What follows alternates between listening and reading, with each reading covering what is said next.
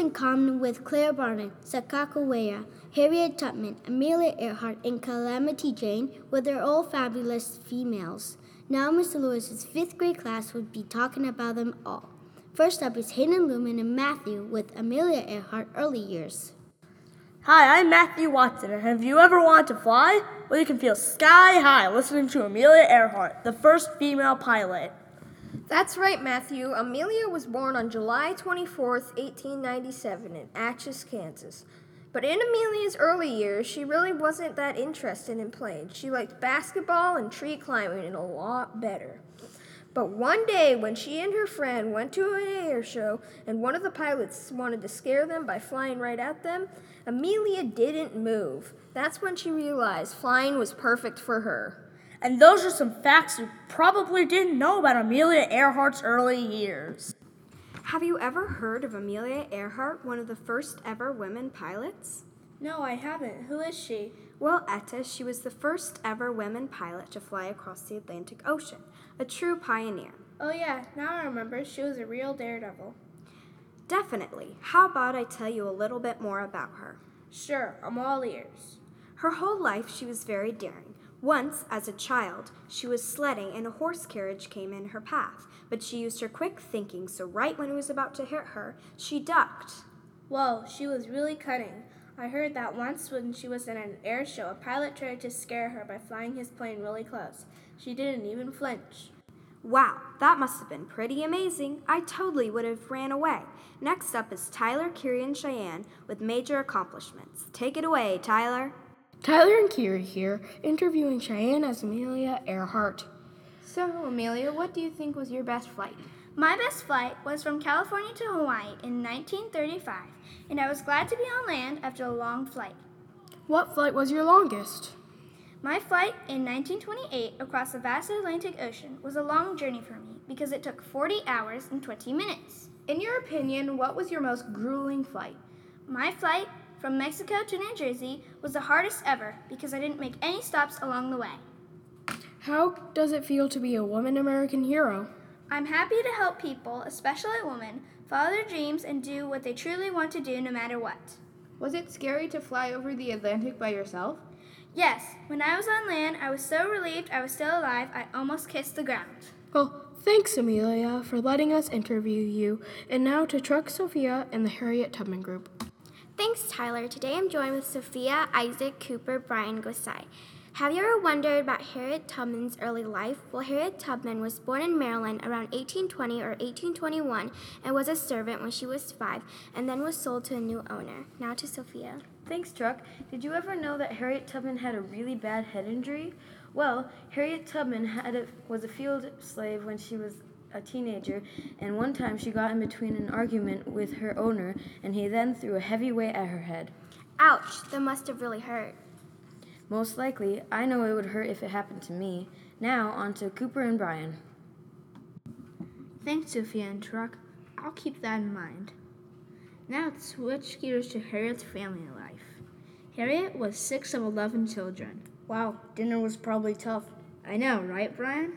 When Harriet was 30, she heard that she was going be, going to be moved from her family to a different owner. But Harriet didn't like that idea, so she escaped to go to the north for freedom. Harriet knew she was putting her life in danger, but she had a good chance of surviving. Harriet helped 300 slaves get to free land. They used the Underground Railroad. But then, Brian, what is the Underground Railroad? The Underground Railroad had slaves that were in hidden boxes and they were transported to safe houses until they reached the north. Now back to you, Cooper. Thanks, Brian.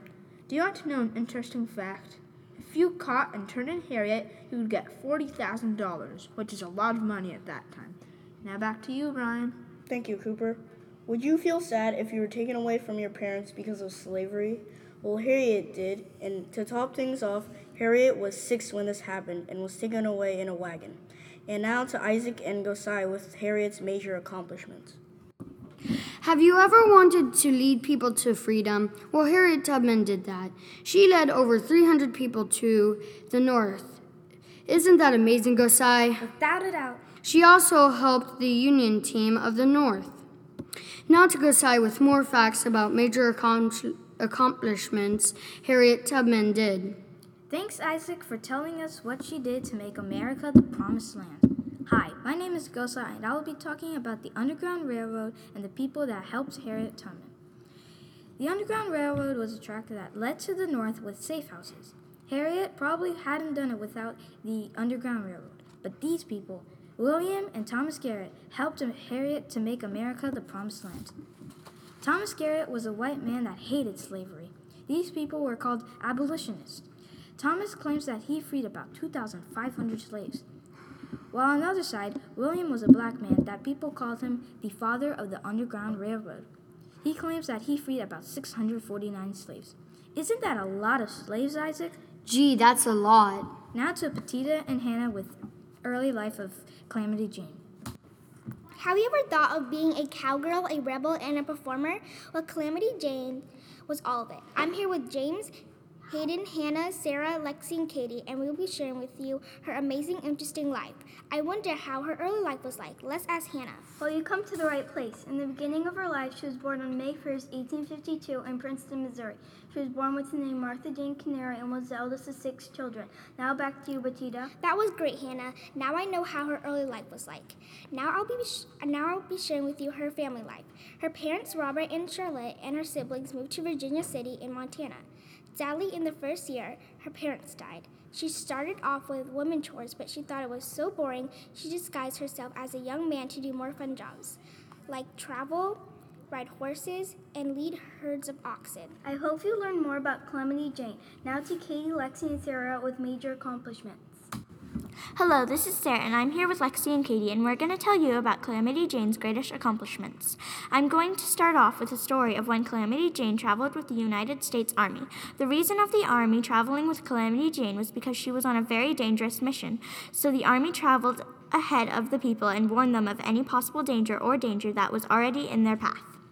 This was a very great and memorable accomplishment for Calamity Jane. Now to Lexi with a little bit more of the Army side of Calamity Jane's background, and thank you for tuning in. Hi, I am Lexi. Have you ever wondered how Calamity Jane got her name Calamity? Well, Calamity actually means disaster. Let me tell you how she got her name. One day at Goose Creek, Wyoming, Calamity Jane headed back to a military base camp with Captain Egan. They got ambushed by a group of Indians. Captain was shot and begun, began to fall off his horse. Calamity Jane rode back to grab him and safely took him back to camp. When he recovered, he told you, I name you Calamity Jane, the heroine of the plains. That is how Calamity Jane got her name. Now, here is Katie with another major accomplishment. Hi, I'm Katie, and I'm going to tell you about the smallpox in Deadwood. The incident happened in 1878. What happened was a disease started spreading through Deadwood, Montana. Calamity was not scared of getting the deadly disease, so she wanted to help the sick men and women, even though smallpox was extremely contagious. Calamity Jane saved a young boy with smallpox, which at the time had no cure. Luckily, Calamity Jane never got the disease. Thanks for listening. Now to James and Hayden with interesting facts about Calamity Jane. Hi, I'm James, and I'm joined by this strange weirdo. Hey, I have a name. It is Hayden B. or Hayden Buchanan. Oh, well, while you're here, you might as we might as well talk about Calamity Jane, a very interesting person. I heard she even wore men's clothes, and at the time she was expected to wear dresses. Wow, I didn't know that. But did you know that she may have worked for General Custer, a famous general at that time? Whoa, I never knew that. Did you know that she performed in several Wild West shows? No, I didn't, but I think we should all agree that she did live a good life. Yeah, me too. I would have loved to meet her. Well, look at the time. Looks like our segment's over. Now to Caitlin talking about Sacagawea. Thanks, Katie. I'm Carrot, and today I'm with Potato and Tomato, and we'll be talking about Sacagawea's childhood. Sacagawea was also called Sacagawea and Bird Woman. Question number one goes to Tomato. Where and when was Sacagawea born? Sacagawea was born between 1788 and 1790. She was born in Shoshone in present day Idaho near the Bitterroot Range of the Rocky Mountains. That was a great answer, Tomato. Question number two also goes to Tomato. What did Sacagawea eat and what did she live in? She would eat seeds, berries, roots, and insects. In summer, she would eat fish, and in fall, her tribe would hunt bison, jackrabbits, and antelope. She lived in a teepee. Wow, must have been cold in that little teepee. Question number three goes to Potato. Did she always live in that cold little teepee? No, at the at around the age of 10 or 11, she was kidnapped by a neighboring tribe called the Hidatsa. They made her a slave until she was married at the age of 16 to a fur trader named Charbonneau. Two or three years later, she had a baby named Jean Baptiste. It was French. Next up is Aiden and Caleb with some cool facts about Sacagawea. Wow, that was fascinating, Ava. I'm Caleb, and I'm here with Aiden, and we're here to present to you some interesting facts about Sacagawea. What's our first fact, Aiden? Thanks, Caleb. If she hadn't been with the Corps of Discovery, I probably wouldn't have survived. She helped us so much with navigating, finding food, and interpretation with other tribes. Back to you, Caleb.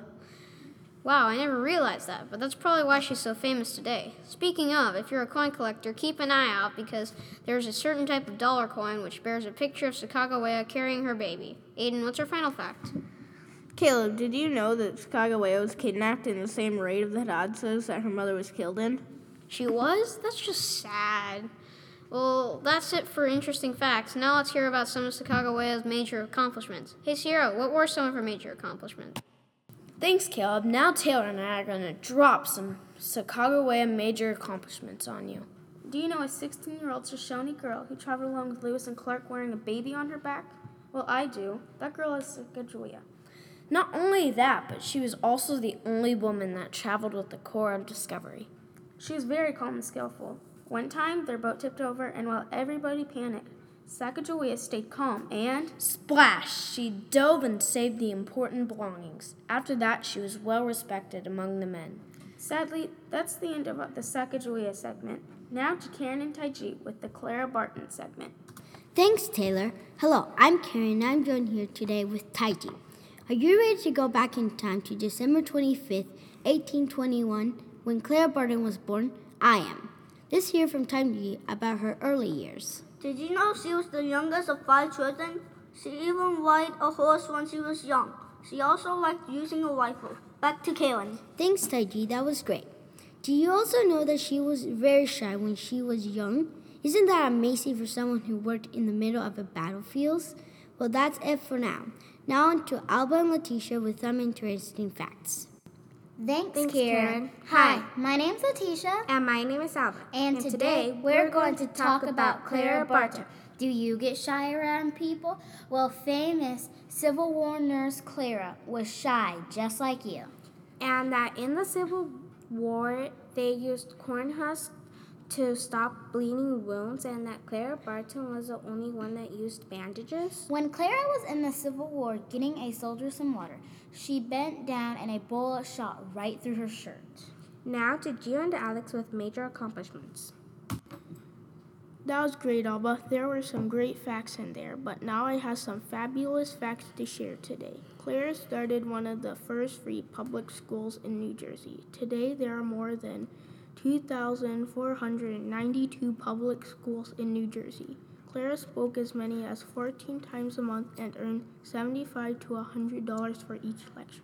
Now to Giovanni. Hi, my name is Giovanni, and I will talk about major accomplishment of Clara Barton. She worked hard to bring the Red Cross to the United States. She showed the government official how the organization could help people during peacetime as well as during the war. Now to Truck with our closing. I hope you learned some facts about Clara Barton, Calamity Jane, Sacagawea, Harriet Tubman, and Amelia Earhart. Stay tuned for the next episode of CougarCast. Bye.